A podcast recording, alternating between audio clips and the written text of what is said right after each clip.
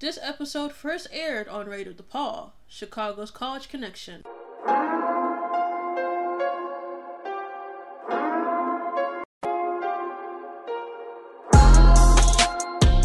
Hello, I'm Chinyere, and welcome to the Chinny Chronicles on Radio DePaul, your one stop for pop culture on college radio. Hello, welcome to the very last episode of the season quarter. And we're going out with a bang as we talk about the lawsuit that literally just dropped earlier today.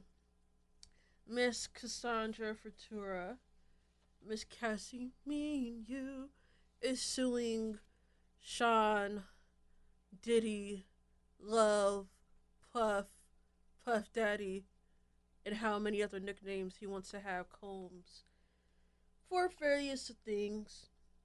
Um, if you're watching at the top of this, uh, or listening or watching on Twitch right now, there is a trigger warning as sexual assault, RAPE, will be mentioned.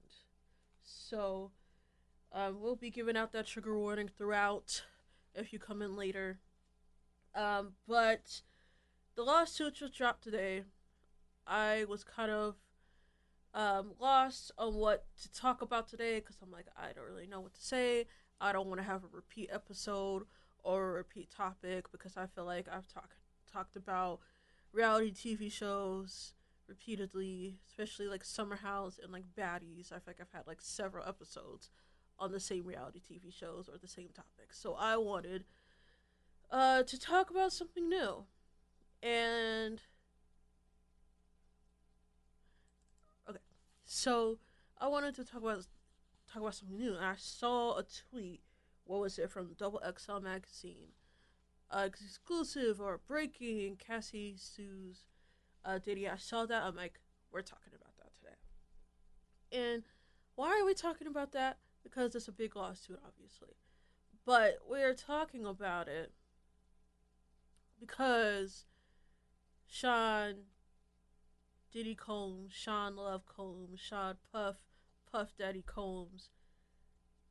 Bub, it's hashtag time's up for you, buddy because there have been rumors, speculations, accusations that haven't really been substantiated regarding Mr. Combs. I think we're having another Me Too mo- moment, but rather it just be regarding the television and film world. You know, Mr. Harvey Weinstein, Mr. Bill Cosby, Mr. R. Kelly. We're kind of going into the hip hop community, right? Where it's all little bits on the hush hush, essentially, where the hip hop community doesn't really want to talk about its toxicity because the toxicity is what fuels everything, right? So it's due time, Mr. Sean Diddy Combs. I'm gonna call him Diddy because that's how I grew up on him. I grew up on him as Diddy. And as I said before, there's been speculations about all the weird stuff that he's on. So this is not even new. This is just it's it's it's shocking, but it's not surprising. Is it shocking?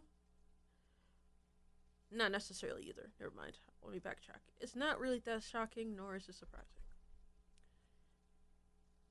What's kind of like, maybe it is shocking that she came out with a full on lawsuit. Wasn't I expecting it. Unexpected. But considering the amount of speculations and accusations that have been going around for years, it's not really surprising. So, today is going to pretty much be a read along and talking about this 35 page document of allegations of sexual assault and rape Again, trigger warning. Right? So, who is she suing? Okay. Um, she is suing uh, Diddy, Bad Boy Entertainment, Bad Boy Records, Epic Records, Combs Enterprises, LLC, and 10 uh, what they're calling Doe co- corporations. Um, it's kind of like Jane Doe, John Doe, but for corporations, they're not like specifically named. So it's 10 of those corporations, right? And okay, so look at me. Anybody who's listening on the, who's not watching me, you can hear me waving pieces of paper. This is like literally a packet of the lawsuit, and I'm really gonna read along, give my commentary along the way as I read this 35 page packet. So hopefully I can finish reading this within the next 40 minutes, right? All right. So so here's like the allegations, right? So she alleged in the allegations she alleged she says that or the lawsuit alleges that Diddy quote raped Miss Ventura in her own home after she tried to leave him, often punched, beat, kicked, and stomped on Miss Ventura, aka Cassie, resulting in bruises, burst lips, black eyes, and bleeding.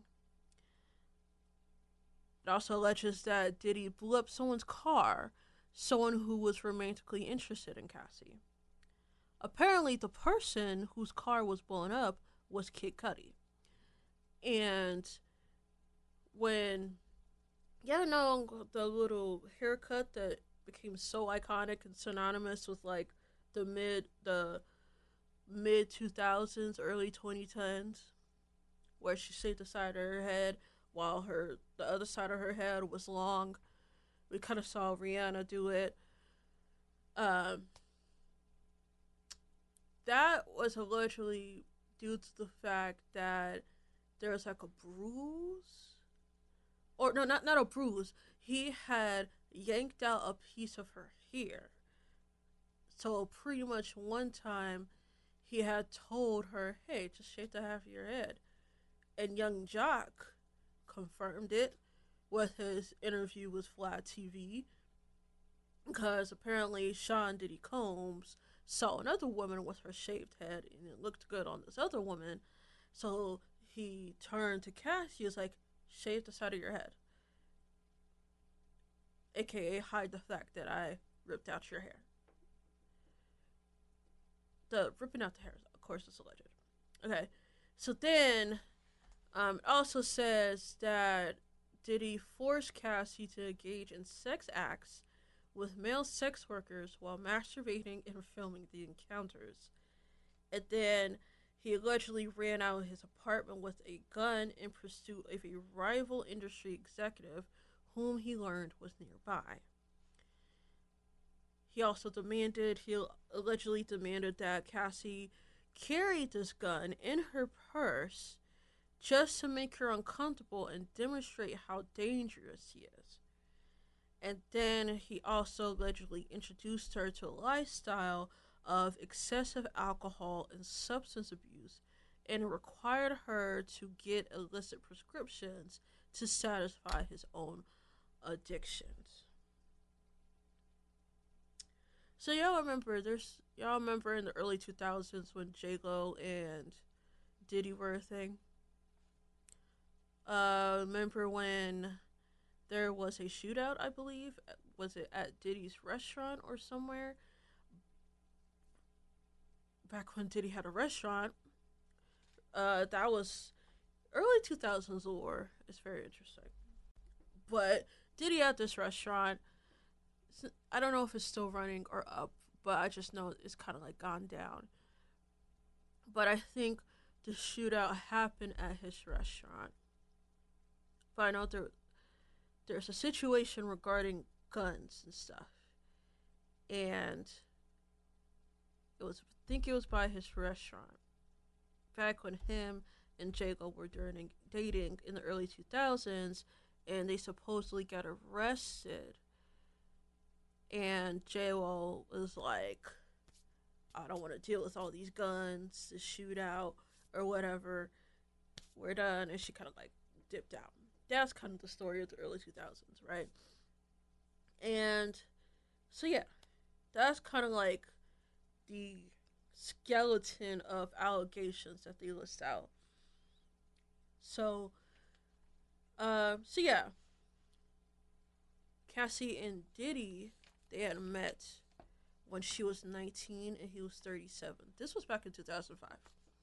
That is an 18 year difference. This girl, 19, barely a year or so after, out of high school, right? And the lawsuit uh, alleges that, so as I mentioned, he would savagely beat her to the point of bruises and blood and bleeding and ripped out hair to the point where he told her to shave off her head. And after these instances of beatings, he would shower her with gifts. As I'm like, hey, I'm not that bad. Hey, that I didn't mean to put my hands on you. Here's this very expensive gift. Forgive me, essentially. The classic cycle of an abusive person where they do this really traumatic or harmful thing and they come around and they say, Hey, I didn't mean it. Here's a gift. Here's your favorite candy. Or here's this car that you always wanted. Here's this bracelet, this really expensive bracelet. Forgive me, right? And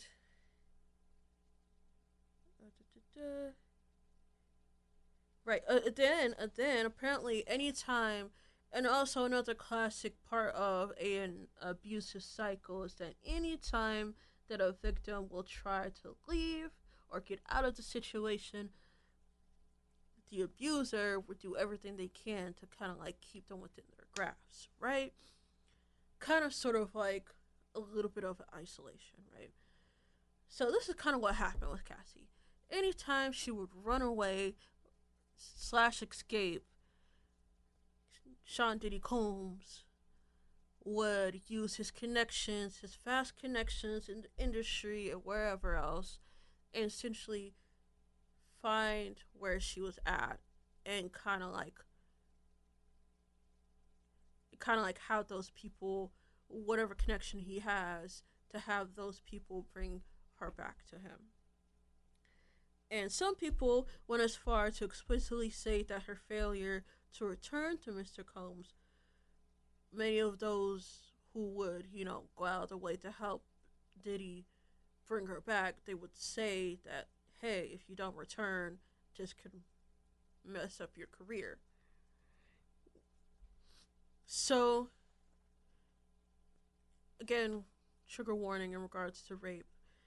Uh, so when she she believed that she had finally separated from him, she had joined her for a dinner, joined Diddy for a dinner, and then after that dinner, he forced himself into a home, and that's when the rape happened.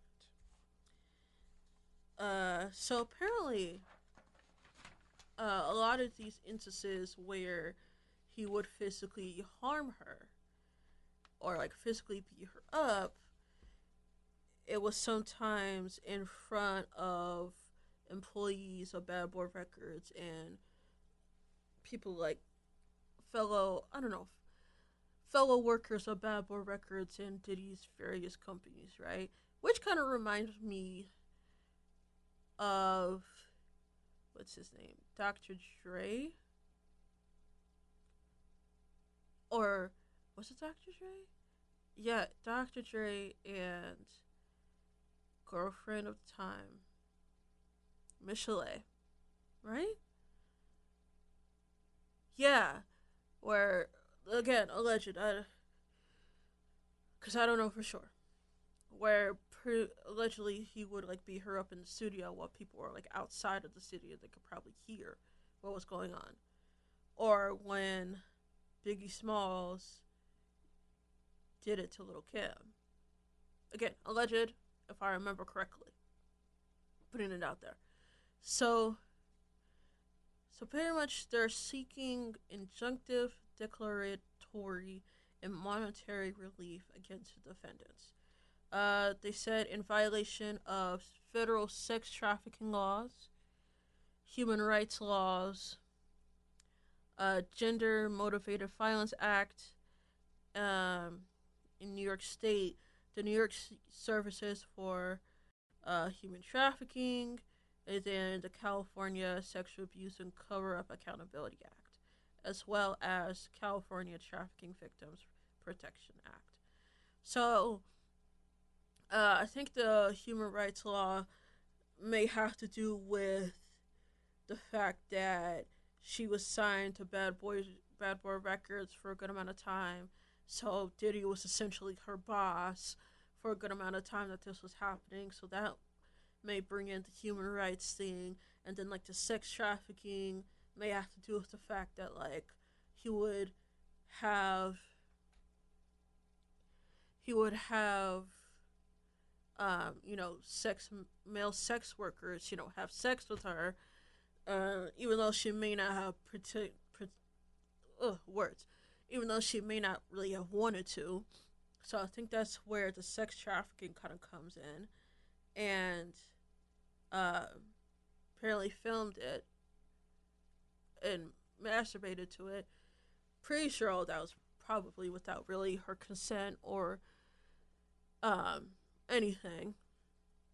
And so I think that's again where the human, not the human rights, not just human, but the human trafficking aspect comes in. Um, also, there the gender motivated violence, of course, you know, man versus woman or whatever. Um, so I don't really know the specific legal jargons of those, but I'm just taking an educated guess, right? So, oh, this is a bit redundant. Okay. Alrighty, so the factual allegations part of the lawsuit, right? So, yeah, they met in 2005, early 2006, and this was after he heard her first song. Um, within months, in February 2006, she was signed to a 10 album deal with Miss with Sean Diddy Combs Bad Boy Records, right? I don't think those did those 10 albums come out. I don't know. If they did, I don't know about them.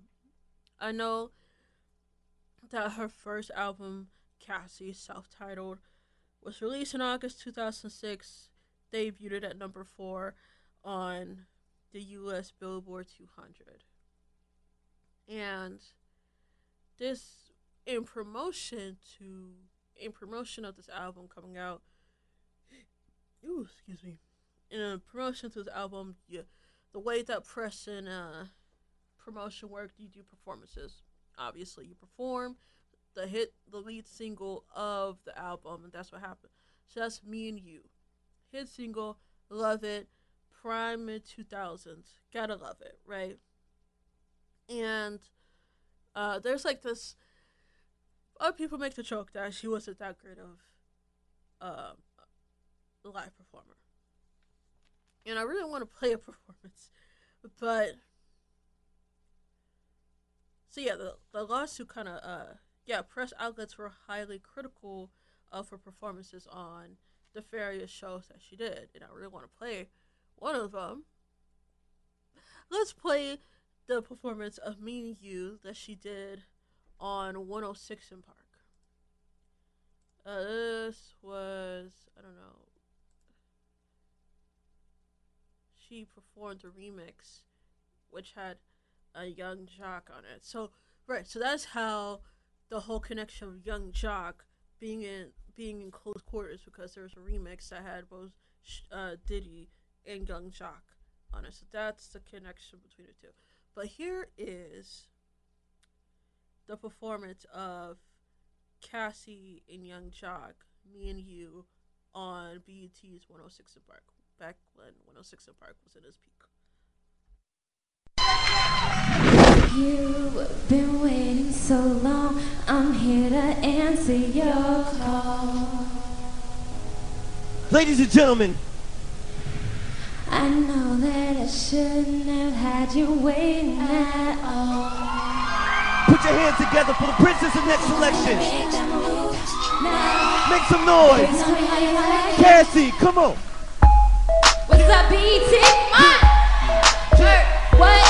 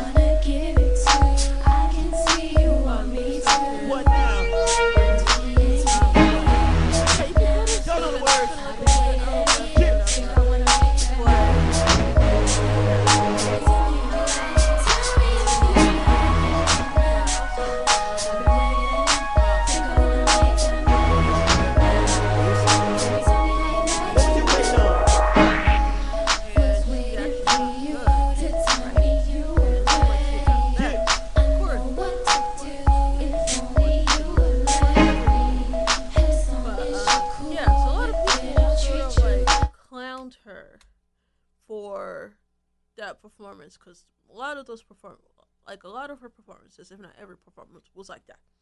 But anyways, that is not the point here. Okay, back to um back to the lawsuit here.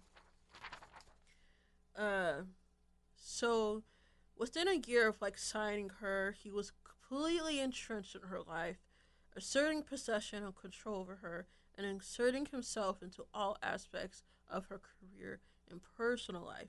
He invited her to perform his song "Come to Me" at the MTV EMAs. Was that in November 2006? EMAs, the European Music Awards, right?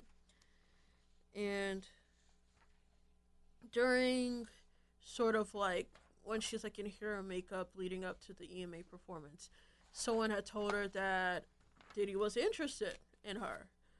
And and then she kind of like allegedly shrugged off the gossip because it was it was a rumor essentially like oh I heard that Diddy was interested in you, and she kind of shrugged it off like uh, and she was kind of disgusted by it, given the 18 year age gap, given the fact that she's like 19, 20 at this time. So,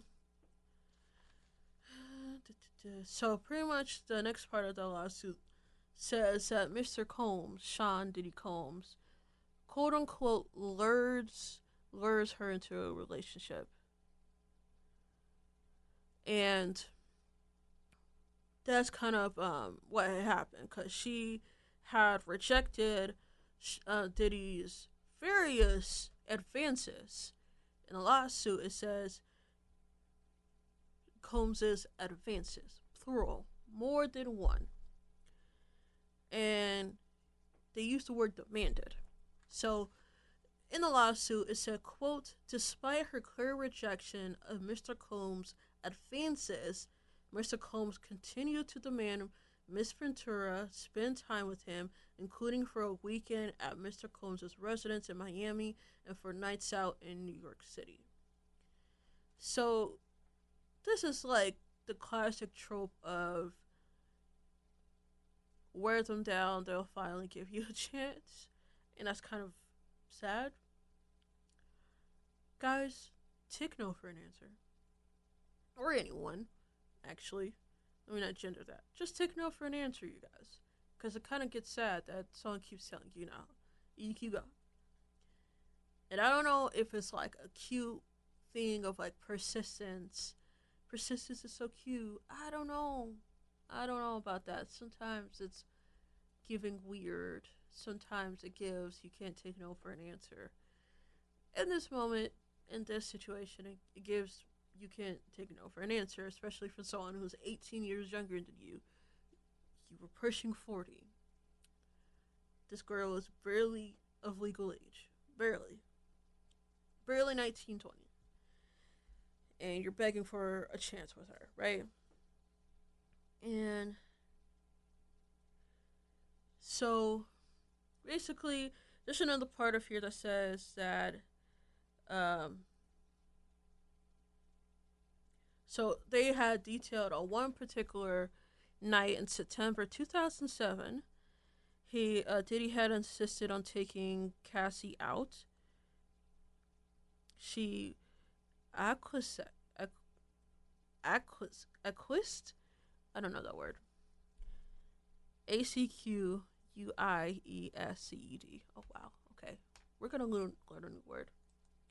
We're gonna new, but based off con- context clues, it seems like she just gave in, right? She just re- reluctantly said yes because you know after how many persistent advances, it comes to a certain point like okay, let me just say yes so this dude could just stop bothering me for a while, type of thing. I'm pretty sure that's what it means based off of what I'm reading. Like I've seen it says accept something reluctantly but without protest. But I see, look at me, context clues, you guys. Alrighty, anyways. So she is that that classic fear of if I say no, something he could react. It can hinder my career. This is my boss. If I say no to him, he might f me over. So let me just say yes, so I can be in his good graces, so nothing happens to me. He doesn't blackball me. This, that, and the third. That's what it's giving, right? So during this September 2007 night, he picked her up from her apartment and she got into the car. He was already drunk. Okay, drunk driving. Great. Great start. Off to a great start. so then he proceeds to hand her a pill and told her to take it. She, of course, being the smart headed girl that she is, she asks, What on earth is this? What is this? What are you handing me? That's smart, okay? You know what, kids? If someone tries to hand you a pill or some type of drug or a cup of alcohol, make sure you ask what it is. And if you don't trust what they're telling you, do not take it. if you do not trust this person enough to believe them when they tell you what something is, do not take it. If you're not close to this person whatsoever, and it's like a first time out with this person, perhaps don't take a drug that they give you. But obviously, the power dynamic, right? I'm not promoting drug use, right? Um, but I'm just saying, if you do participate in drug use, make be safe. Okay, it's always a rule to watch the bartender make your drink. It's always a good rule to only do it with people you trust or kind of do it in a way that you do it on your own, right? Do your own drugs. If you do drugs, I don't promote it, but if you do, uh, okay, let me stop. Okay, anyways, so she asked what the pill was. He obviously doesn't want to answer that question, so he's like, "Don't worry about it, just take it." And she later learned, according to the lawsuit, that the pill was ecstasy. Ectas- wow, I cannot speak English. I don't know how to speak English.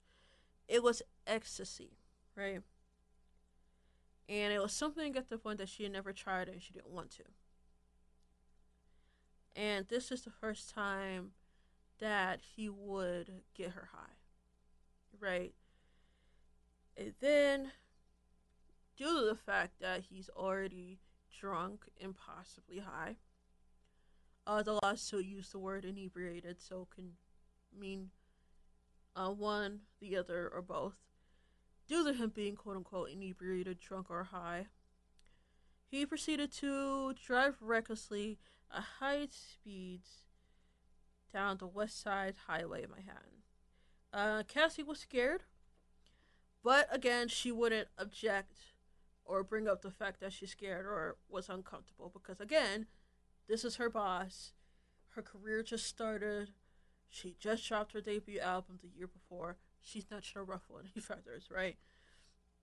So then they went to this upscale lounge in Ma- downtown Manhattan, and he got into an altercation with the security staff because they would not let him enter because he is already so belligerent. He's so belligerent because he's drunk and or high. So again, the night keeps getting better, right? Came in drunk and or high, gives her a pill, drives recklessly. Now they can't even get into the lounge slash club if they wanted to because this dude is already belligerent and the bouncers are not having it, right? Lovely evening, right? So, for the remainder, so the remainder of the night, he's like massaging her or whatever, and he complained that uh, she left him high and alone. it's, I think it's one of those really drunken moments where you're just saying anything that doesn't really fully make sense. Um, Okay, so there's that night where he arrives drunk and or high, drives recklessly, gives her a pill, can't even go into the lounge, can't even go into a club because he's so belligerently drunk. So then later that same fall, um, he flexed his power and influence and he paid a promoter to create a fake flyer for a party hosted by Cassie. And this fake posting gave Cassie an excuse to go to Miami and get her away from her boyfriend by using the guise of a legitimate event she had to attend. So basically, she was in a relationship at this time. And he made this poster so that he could fly her down to Miami to get her away from her boyfriend. And he was able to like orchestrate, you know, fake flyers and pr- pretty much have people like, yeah, Cassie's gonna be, you know, hosting in Miami to make it look legit. And the lawsuit said that Cassie was stunned at how easily Diddy was able to recruit others to lie for him. And obviously, she was uncomfortable with this fake flyer. And the request for her to go to Miami was made by Diddy, the owner of her record label, and because. So, uh, again, power dynamics are into play. This is her boss of her record label. She just started her career the year or two before. She doesn't want to go against him. Like, no, I don't want to go to Miami because technically nothing is happening in Miami. It's a fake poster. There's no event. I don't have a reason to be down there. She couldn't. She didn't want to say all that and piss him off. And within two years, they met in 2005. It's now 2007. Within that two year span, Cassie found herself in the midst of the immediate circle of her boss, the owner of her record label, and quote unquote, one of the most powerful men in the entertainment industry. Okay, so right now we're gonna go on a music break and we're going to uh play two of Cassie's songs. One is Me and You, uh, Hit for Days, and then Long Way to Go.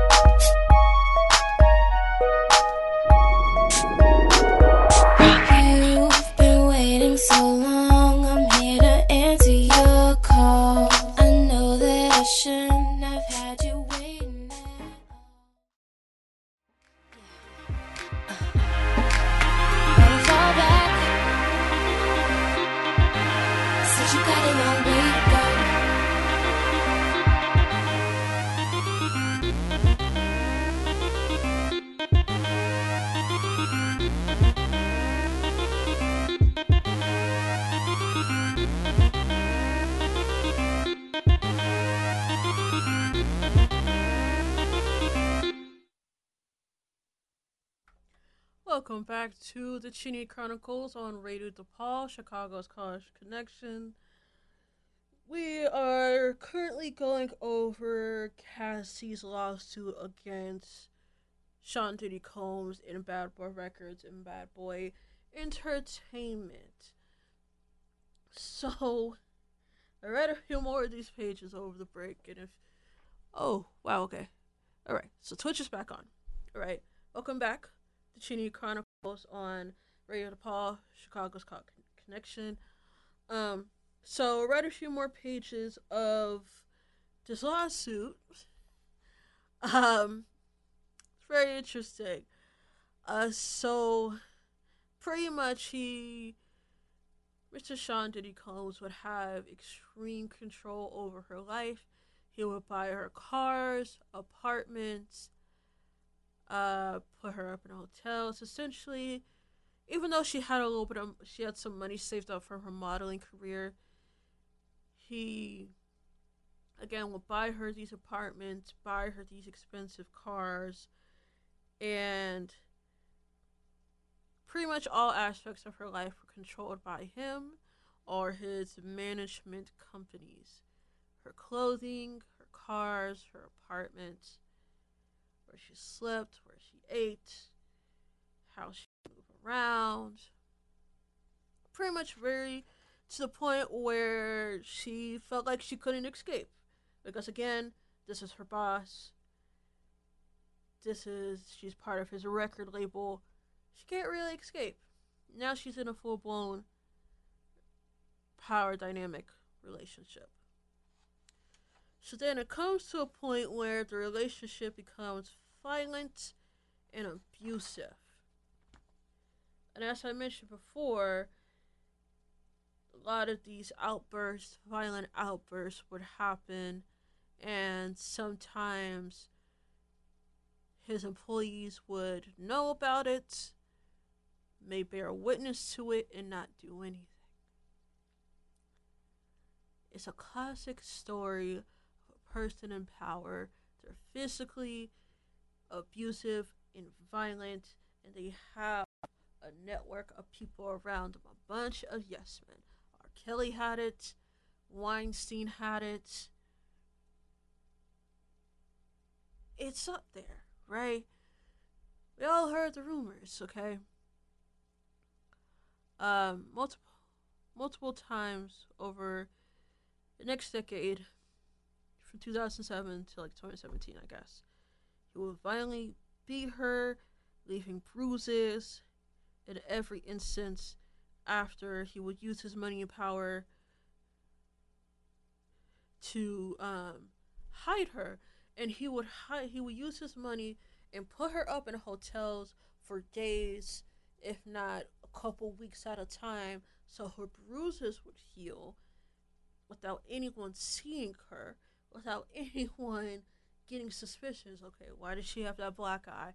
Why does she have that scratch? Why is a piece of her hair missing? So that is what would happen. They he would put her up in a hotel hide her out for a few days for a few weeks and we wouldn't know right? And then she comes back out dolled up in her makeup and her cute hair and we wouldn't know right? We wouldn't know. And let me see uh she was the lawsuit says that she was terrified, isolated, and unable to see a pathway out of Diddy's abusive hold on her life. Uh, she became numb to it, and she began to blindly follow his instructions just so she wouldn't have to deal with the physical and abusive wrath.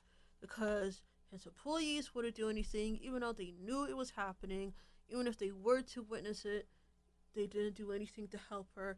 There was one time it was a party. What was it? Jay Z's party?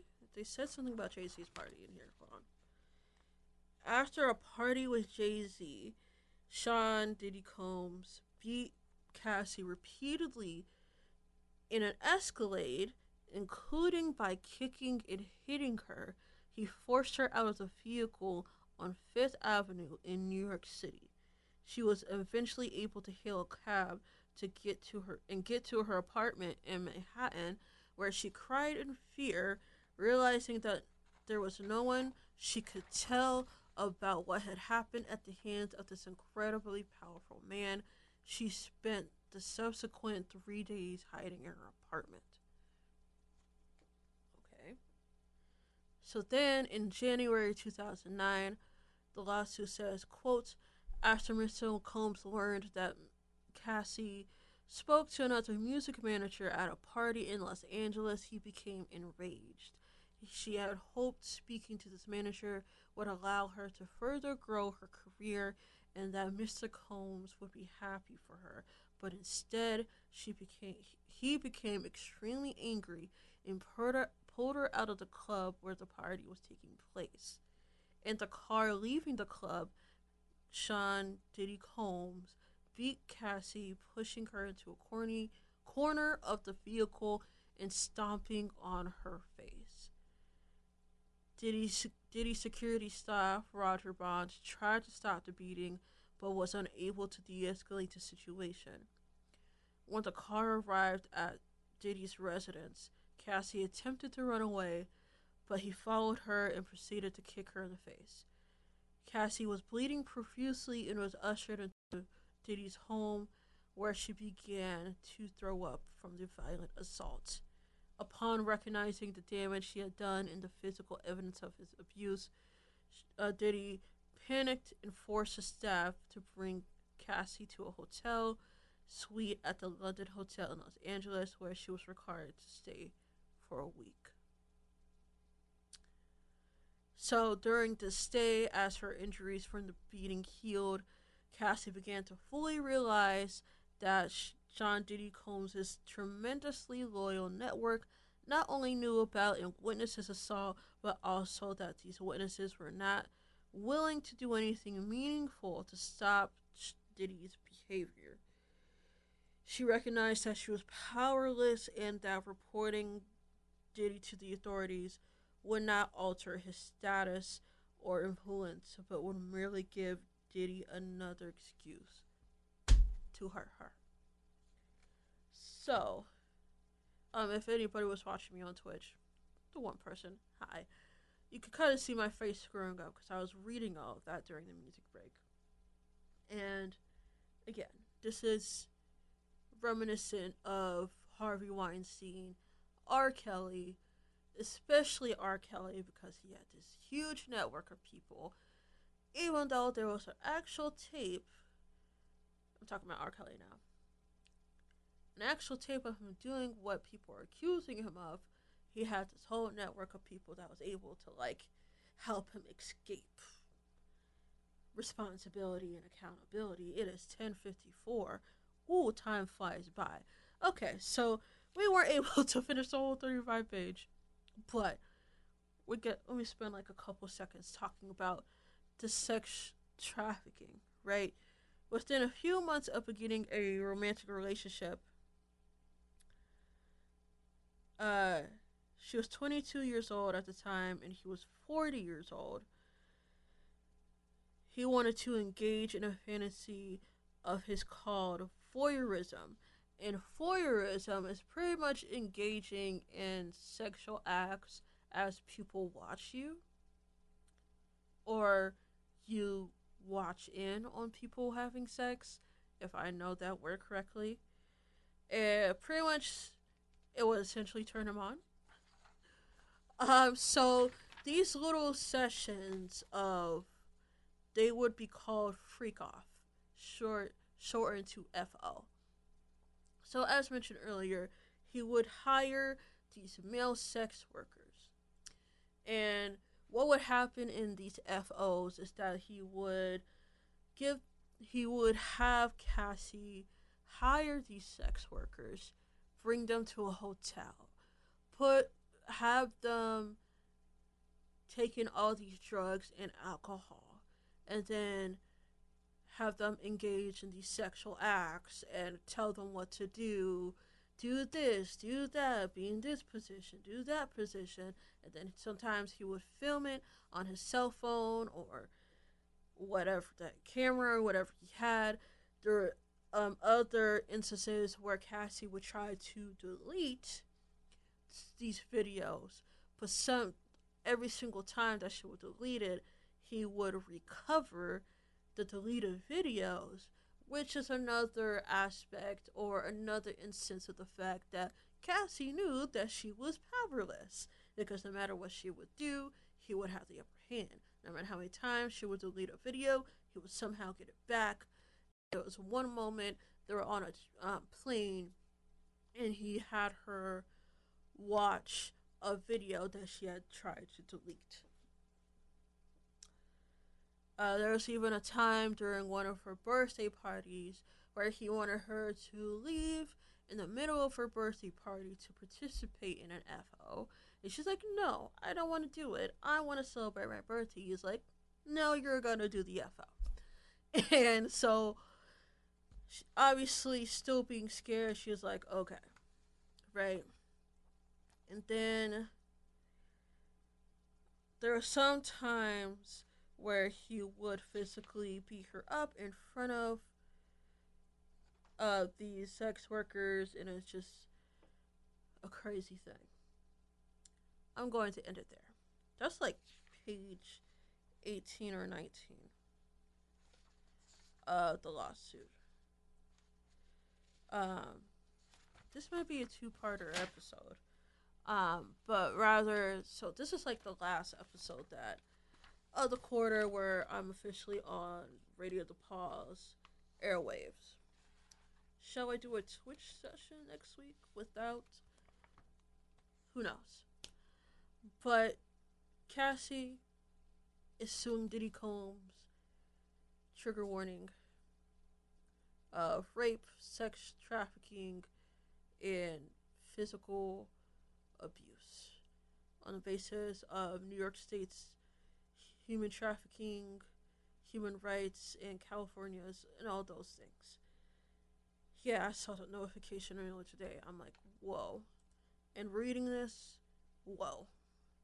This is, but again, shocking as this lawsuit is, it's not surprising. Because we've all heard the rumors of him being in some weird sexual things. I wouldn't say weird sexual things. It's alleged, alleged allegation that he's had like gay encounters. That's a very strong alleged, though. So I don't. That's why I was hesitant to say it. But yeah, Cassie is suing Sean Diddy Combs for their abusive for the abusive relationship that he put.